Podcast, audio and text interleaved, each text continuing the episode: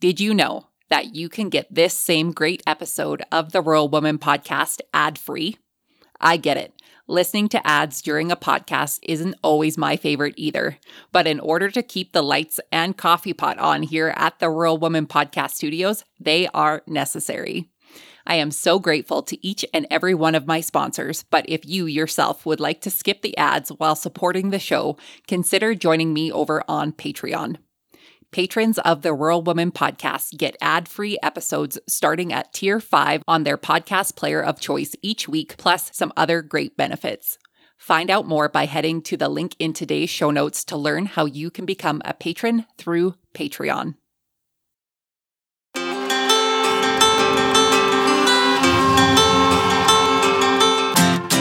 Welcome to the Rural Woman Podcast, a platform for women in agriculture, ranching, homesteading, and more to share their stories. I'm your host, Caitlin Dubin.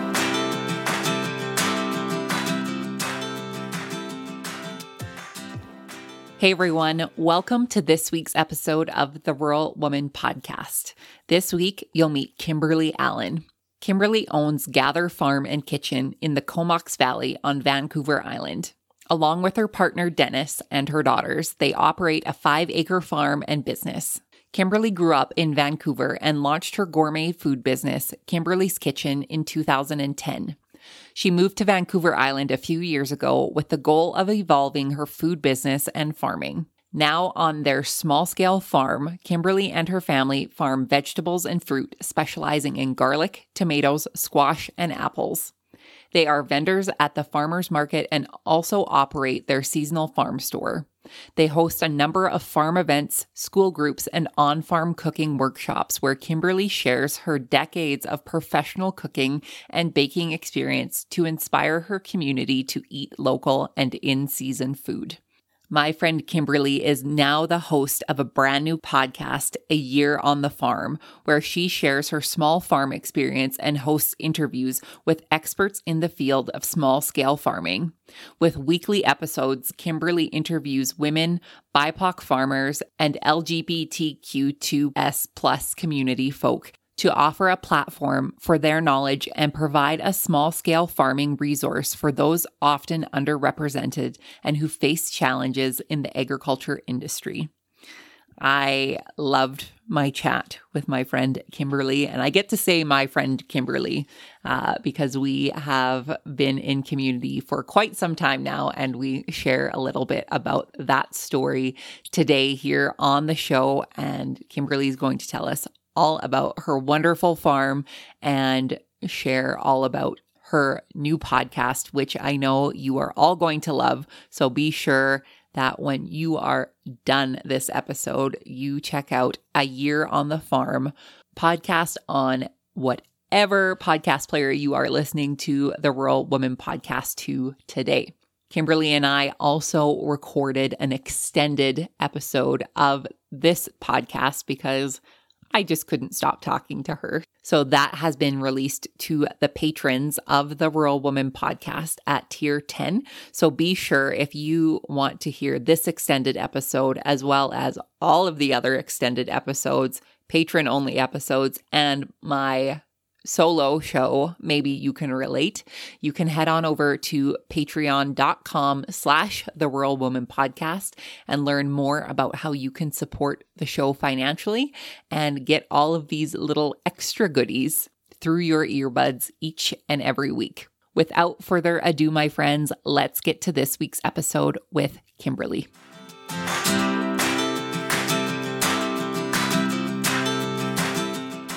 Kimberley, welcome to the Rural Woman podcast. I am so excited to chat with you this morning. Good morning. Yay, I'm excited to be here. I just feel like it's just two girlfriends having coffee here. So it really is. Yeah. yeah. Everybody just gets to listen to our morning coffee chats. Good. For the listeners who are listening to our Good Morning Coffee Chat, Kimberley, tell everybody who you are, where you're from, and how you got your start in agriculture. I'm Kimberley Allan, and I live and farm on the traditional unceded territory of the Comox First Nation, which is on the east coast of Vancouver Island in BC. And I'm actually originally from Vancouver. That's where I grew up. And I've spent most of my life living in cities in Canada. And it's only been in the last few years that I actually moved onto a farm. And so while I had a market garden when I was living in a rural community in northern BC, this is my first farming venture. So, our farm here is Gather Farm and Kitchen in the Comox Valley in rural Courtenay. And yeah, we're a five acre farm, but we only have a portion of it cleared for our actual farming and our house. And the rest has been left untouched. So, it's a beautiful forest of Douglas firs and animals and a creek. And so we're just preserving that for all the animals that we have living on our property here. And we're in a rather special place. We're in Seal Bay. We're very close to the ocean. We can actually hear the seals in Seal Bay. And so its own microclimate when it comes to farming as well. So some of the surrounding farms will have actually different weather than we do. So we have to be very aware of our temperatures and what's happening because it's it's very different down here by the ocean. I am always in awe of where you live and I always it's sometimes easy to forget that there are places as beautiful as that in the country that we live in when I look out my window right now and it is brown and windy. So it really is a truly special place. And I have family on Vancouver Island, and my parents lived on Vancouver Island. And so I was drawn to move to the island to be close to the ocean. But also, it's just a spectacular place in terms of nature, as well as the food community and the farming community is really incredible here. So it's definitely a special place. And in fact, lots of people from Alberta move here. Welcome. Thanks for having us. Uh, yes. hopefully they're nice. oh, absolutely. Absolutely. It is, it's a wonderful community. That's so good. So Tell us about how you got started growing food. You mentioned that you had had market gardens in the past before you got to your area where you are now. But what drew you to growing food? What was so interesting about it for you? Well, I mean, I didn't grow up in farming, but I did grow up with parents who could really cook, cook really good, fresh local food. I grew up with a dad who fished and we almost always had a vegetable garden, or my grandparents did. So, food was really a focal point in our family life. And then it only made sense when I started my gourmet food business about 12 years ago, and that's Kimberley's Kitchen. And I started that in Vancouver. And my focus really was small batch baked goods and confections made with in season local and organic ingredients. And that came really out of being a new mother and wanting to know what was in the food I was feeding my children. And I just really embraced making all of our own food and baking our bread. And that evolved into my business. And so using local in-season ingredients for those products and and I eventually became a vendor at farmers markets with that business and started to see the world of local small scale farming. And I was buying ingredients from local farmers here in the Comox Valley and it became evident to me that I was really wishing for a small orchard so I would have my own apples and just space to grow my own food. It just was part of something that I had dreamt of for sure. And in the past, when I had a market garden, it was often just to supply my baking business. We had a cafe up north and so that was just like something fun to do with the kids, but also to learn how to grow my own food. So that was a really good learning experience, but not really on a farming scale. And then I've been a vendor at the Comox Valley Farmers Market now since, well, for about four years. And it's a wonderful series of markets, actually. They have three locations. I was vending at the Cumberland Farmers Market and it's a very small market and very cozy and everybody gets to know each other. And i was buying produce from one of the farmers there and he would come buy my scones. And so we actually started dating. So that's dennis and his farm was seal bay farm. So he has been on this land for over 25 years and farming here and then when it became evident that we wanted to blend our families and live here, it was just a natural, we describe it as a marriage of our two businesses. So we combined his Seal Bay farm and my Kimberley's kitchen to create our new farm, Gather Farm and Kitchen. Since I arrived here, we have grown it exponentially and established our CSA program, a really robust farm store operation. We have on farm events, school outreach programs, and I do teaching in the community as well in, in food and like baking, that sort of thing. So, yeah, so now I have my little orchard. I have about a dozen apple trees, heritage apple trees. We have quince, plums, so the orchard's pretty special. It's really nice as a baker to have that food here. And then our farm production specializes in tomatoes, squash, garlic, apples, and rhubarb. That's our focal produce, but we really grow a very wide spectrum of market vegetables. And we this year embarked on four season growing. So I was determined to, as an experiment, feed our family through the winter, not just with storage vegetables and not just with preserved or frozen, but also with fresh green vegetables that we could grow in our greenhouse. So we have a large polytunnel hoop house, and I had just experimented with growing winter vegetables it was a great experiment. We haven't had to buy any vegetables from the grocery store, which was my goal, but also just to test the limits of in our climate, could we be growing food in the winter as productively as in the summer? Could we feed our community in the winter? That was really important to me because our farmers market runs year round, but the vegetables drop off quite a bit. And it's mostly storage vegetables or preserved vegetables that are available. So that's sort of one of the many experiments that I've embarked on at the farm. There are multitude. I have lemon trees and all sorts of crazy things I'm doing here. Oh, I love that, Kimberley. And I love the story about you and Dennis and marrying your two farms to create what you have now.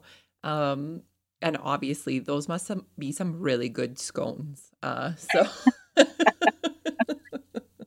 so let's talk more about your climate in where you live. We were chatting a little bit about this before we hit record, and you live in an area that a lot of my listeners probably don't get to experience even the thought of growing in all four seasons. So tell us what zone you're in and let's dive into some of the changes that you've seen over the last four years at least of being on the island and growing where you do? I think technically we're zone 8AB, although that's not the best reference point. So we do track our last frost and first frost dates, and we track temperatures throughout the summer and winter months to have a more accurate timing for whether it's seed starting or direct sowing,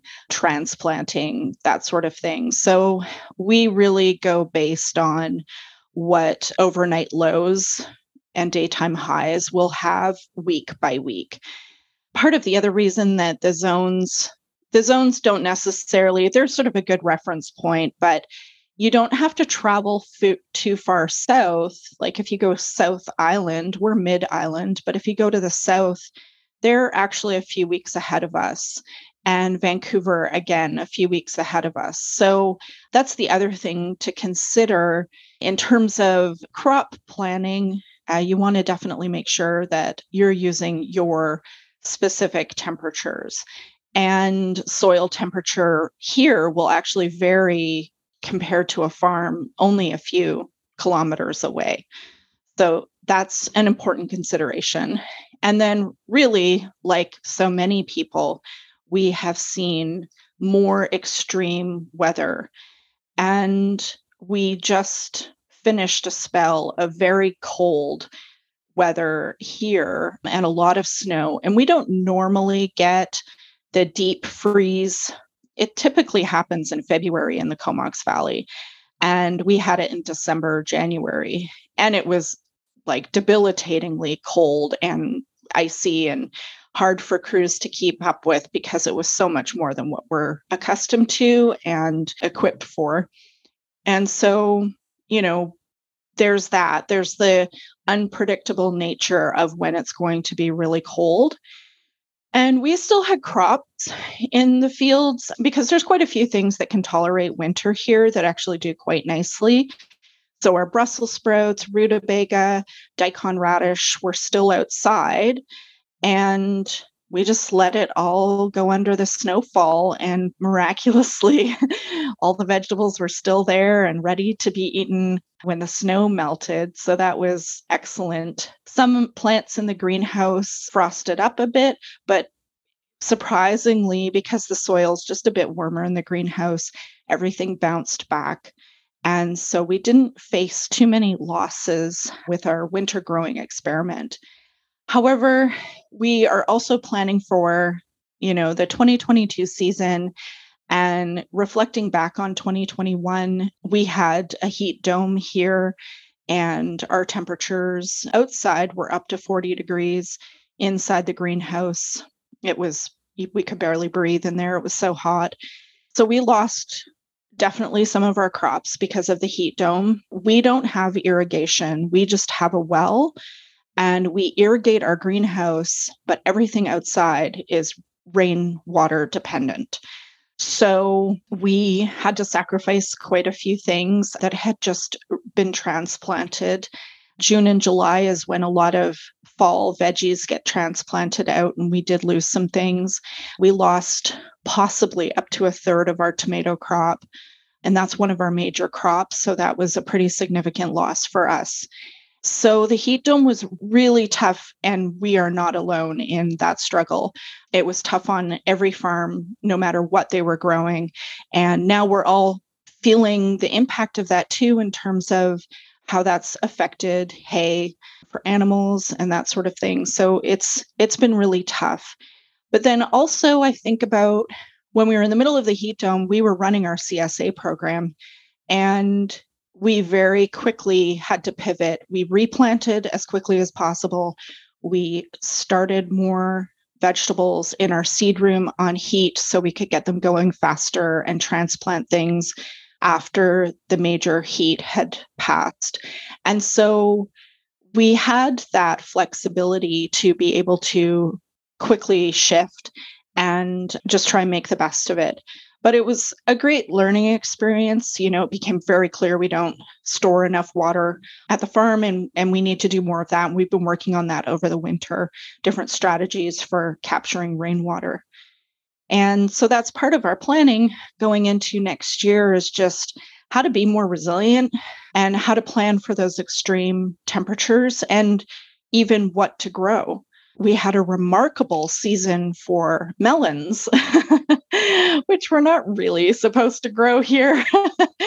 it was pretty incredible. So there were definitely some pluses that came out of having that heat. Yeah, it's it's so interesting and to talk about the heat that affected so many of us in 2021 and then you know going into 2022 the extreme cold that a lot of people had that we weren't used to, myself included. So I think it's important what you said about, you know, looking at what's been working for you and how that's not really working anymore and thinking about how you need to pivot for the future and the global changes that I think a lot of people are going to have to make in order to you know, see what their new climate and their new growing zone is really going to look like because it changes all of the time and you just have to be aware of it and how you're going to move forward in the future. Absolutely. And we were very fortunate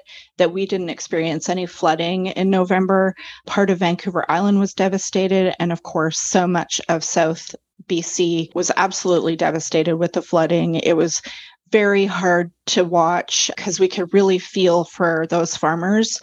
So if that's not you know we we felt we narrowly missed that because there was quite a bit of flooding south of where we are and we realized how we need to be prepared for that because that could be our area next time and how important it is it just really highlighted i think for so many people why buying local food as a first choice is so important because we need to invest in our farms that are close by so that they have the you know cash flow and capital to keep growing and becoming more resilient and investing in infrastructure that helps them grow food more successfully or even just grow more.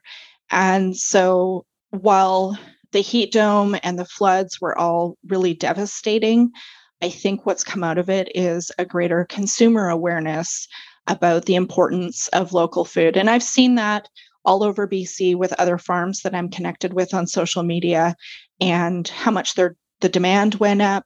So that's perhaps the upside to this is that you know we're getting to that place where people are understanding it's really important to support local food. And local food isn't necessarily more expensive. I think that's a really really important myth to bust. And, you know, for example, one of the ways while yes sometimes some things can be more expensive than like maybe a major grocery chain i think there's two things to that. One if it's good quality meat for example we have often just chosen to eat less but the other thing is i think for canadians to realize that cheap food is we're paying for it somehow.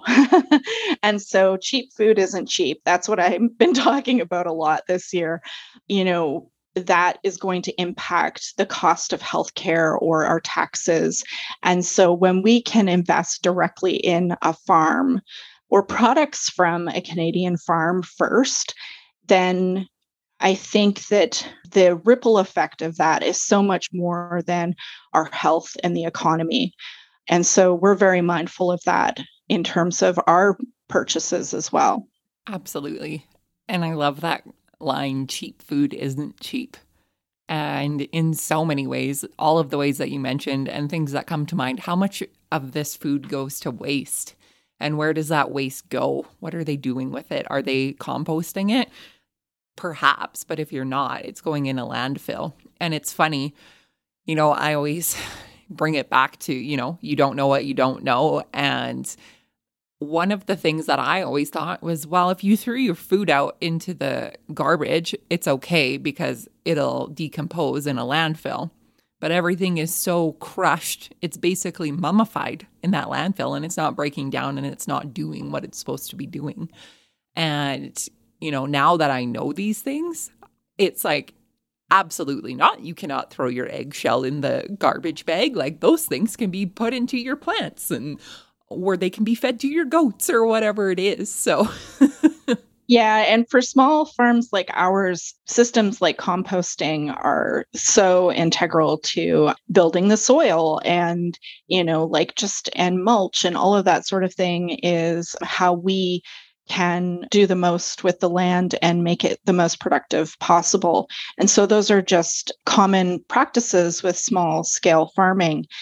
And something that maybe people don't realize is that people who run farms and grow vegetables, their family eats what we call LTPs, less than perfect. so we get all the tomatoes that have split or the not totally perfect cucumber are the things that we eat and we save the very best of the best for our customers. And so that's another way that we reduce waste because that's produce that a grocery store wouldn't sell. Not that we're selling to a grocery store, but just from an aesthetic point of view. And that's like another aspect of how small farms help to reduce food waste too. I feel like my garden last year, everything fell into that category of less than perfect, and I ate it anyways. So, and you know what? They taste just as good most of the time. oh, man.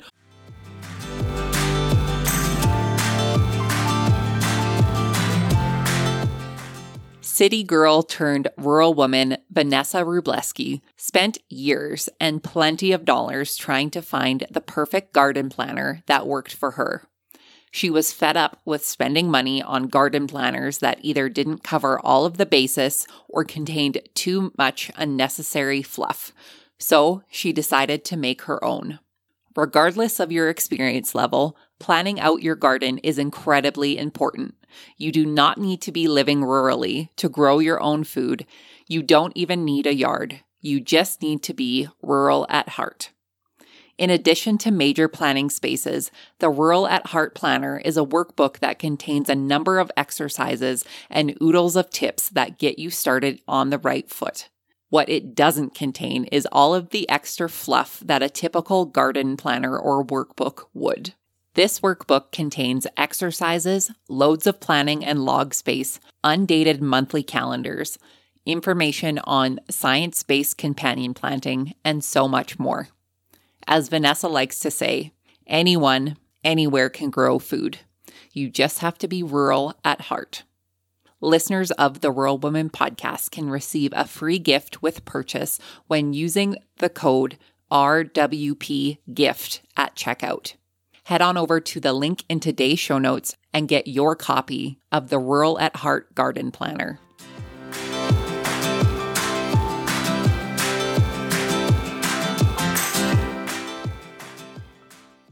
Well, I would be remiss if uh, we moved forward and didn't talk about the critters that you have on your farm. So tell us more about the other things besides your orchard and vegetables that you have on your farm. Well, we're slowly adding animals. And so last summer, we brought on two little boy goats, and they are really just family members. They are Nigerian dwarfs. And actually, I first learned about Nigerian dwarfs listening to your podcast. And I became obsessed with them after following, you know, the farms on Instagram and everything. So we actually found a breeder very close by, like literally down the road. And they had twin boys in the spring, and we decided to take them on. So they're David and Patrick. And it's really nice because I have two daughters. So then I felt like I got to have boys. They're a, a wonderful addition. Goats are just an amazing animal to add to a farm because brassicas are their favorite vegetable. So they clean up the, we pull out the broccoli or the cabbage or the Brussels, and they love to have those for their salad. We call it their salad. And of course, their poop is really beneficial for our composting and building our soil. And they also love to eat just wild weeds. And because most of our farm is wild and weeds and forest, they actually have a whole forest to themselves that's fenced. And they just get to wander around the forest and eat blackberries and yeah it's really a lot of fun and and for 2022 we're adding more animals we will be adding chickens we finally you know we had to take some time to get set up for that and i'm very grateful i didn't have them this winter because it would have been a bit of a struggle to keep everybody watered and warm. But we're set up for that and we'll be adding chickens in 2022. And also, my biggest wish for 2022 is to add two sheep. So we are just slowly adding animals, um, really mostly just to enjoy having animals. The sheep, of course, I'm looking forward to having some wool production come out of that. So we've bonded over our love of goats and cats. Yes, absolutely. Well, and obviously, if you didn't pick up on the goats' names, David and Patrick, and if you're not a Schitt's Creek fan, you're really missing out. So, yeah, my daughters have actually planned the names of all of our future animals based on Schitt's Creek characters.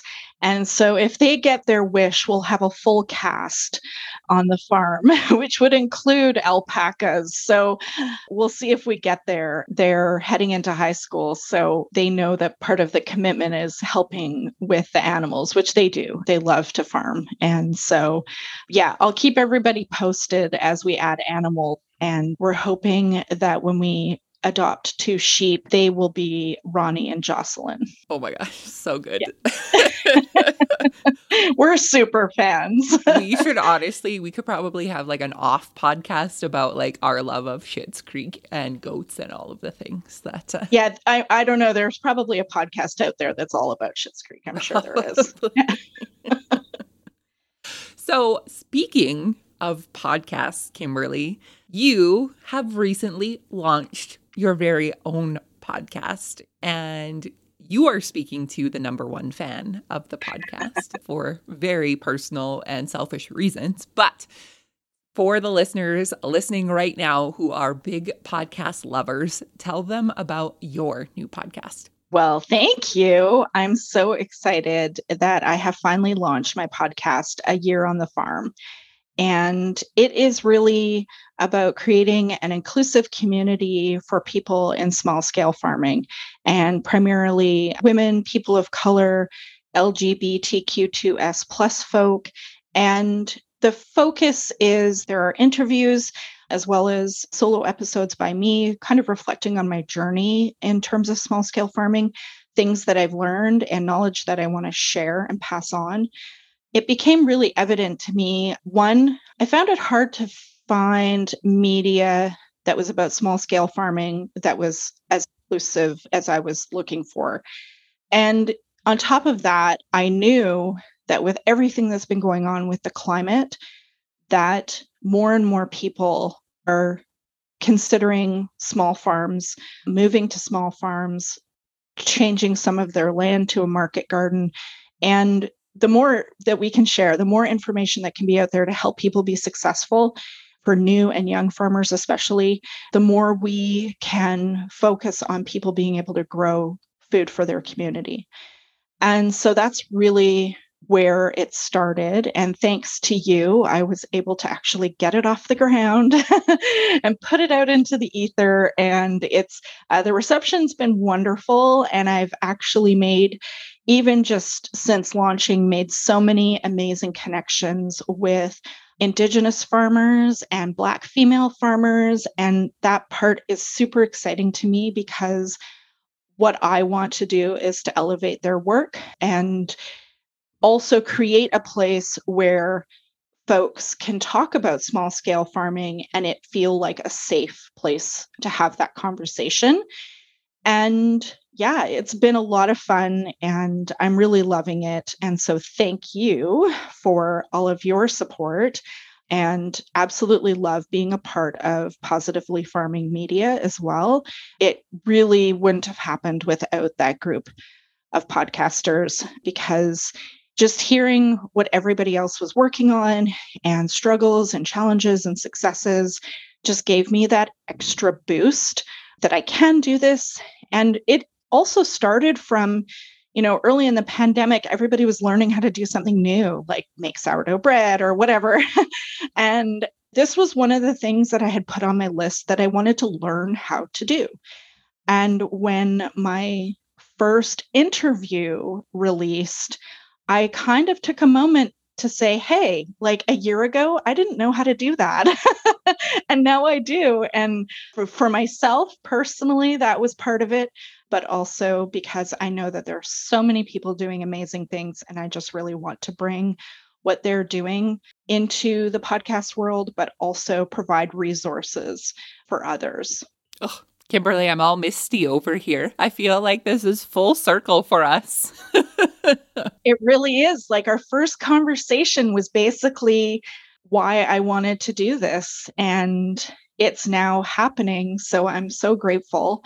And I'm really excited too because it's been really positive. Like the comments I'm receiving from people, the feedback has been so positive and warm. And I feel like there is the opportunity here to create a really supportive community. And those communities are out there too. I'm not saying I'm the first person to do that by any stretch of the imagination, but really just like more. We need more of that. And I have the ability to do that. So, you know, we've got some great interviews coming up with women in farming, women of color in farming, and they're sharing their wisdom and experience and knowledge that's all so useful, especially for new and young farmers or for people who are transitioning and changing what they're doing out of a need for us to grow more food. Absolutely. Absolutely. Well, and like you said, it is not that there aren't people out there sharing stories similar.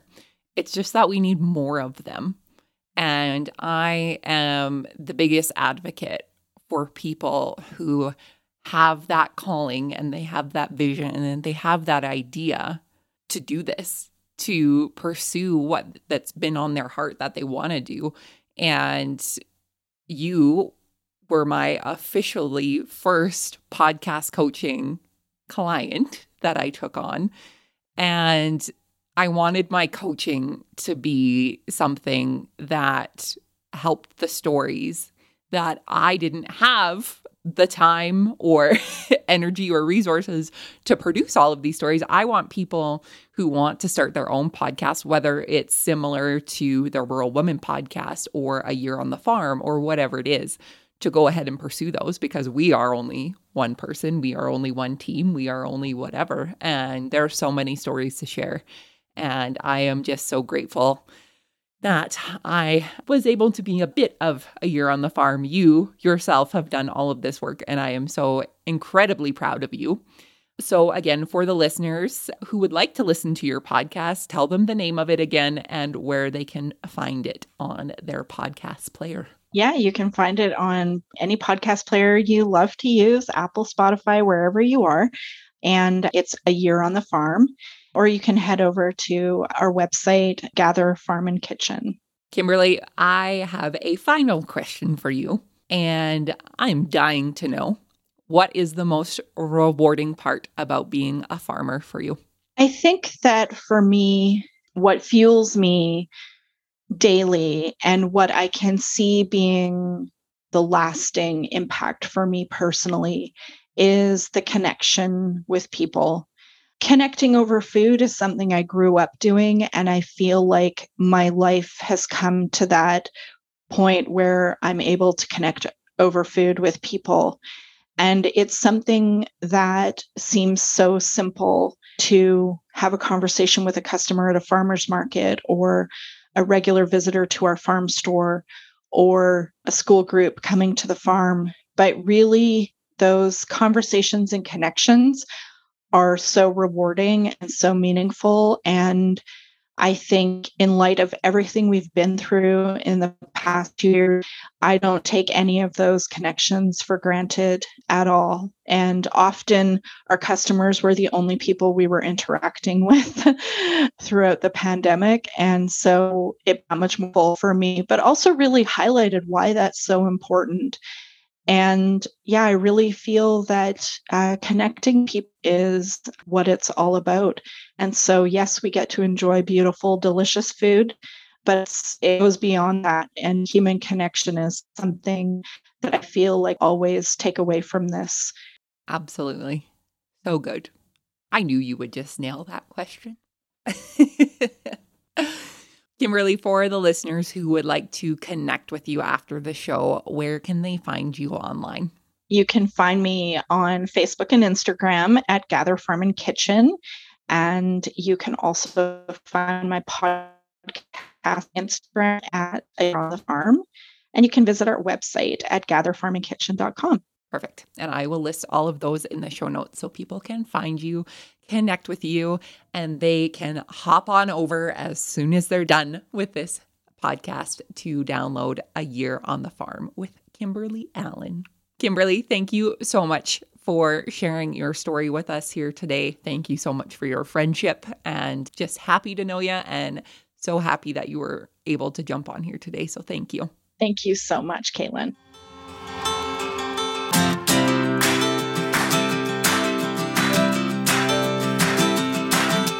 Thanks for listening to the Rural Woman Podcast. A special thanks to our Patreon executive producer, Sarah Reedner of Happiness by the Acre, and to my editor, Max Hofer. For show notes, head on over to wildrosefarmer.com. You can connect with me on social media using the handle at wildrosefarmer on all platforms. If you love the show, make sure you're subscribed wherever you listen to podcasts, plus share it with a friend. We'll see you next time.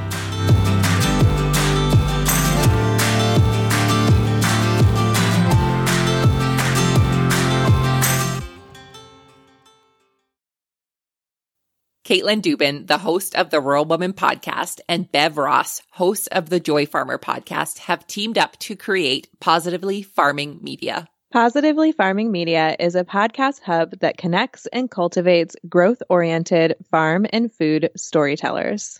We host a mastermind mentoring group that fosters connection and collaboration between podcasters so you no longer have to produce your show within a silo. Each month in our member only online community, new learning modules are released that are designed to increase your show's quality, listenership, and advertising opportunities. When you join today, you'll have access to the current month's modules and our previously released modules so you can start growing your show right away. Learn more and start building connections to fellow podcasters in the food and agriculture space at positivelyfarmingmedia.com.